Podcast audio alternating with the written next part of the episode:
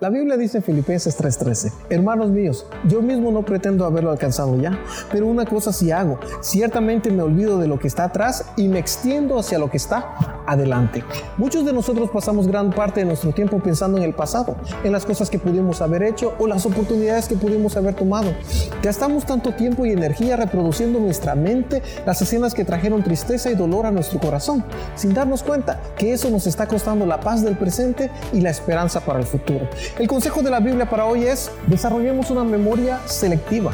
Olvidemos lo que está en el pasado, aquello que nos trajo dolor y sufrimiento, y extendámonos hacia lo que está adelante. Oh, queridos amigos, es tiempo de voltear la página, es tiempo de cambiar el capítulo, es tiempo de cerrar la puerta, es tiempo de empezar de nuevo. Sigamos el consejo de la Biblia, olvidemos lo que está en el pasado y extendámonos hacia lo que está en el futuro, porque yo estoy muy seguro que tus mejores años aún están por venir.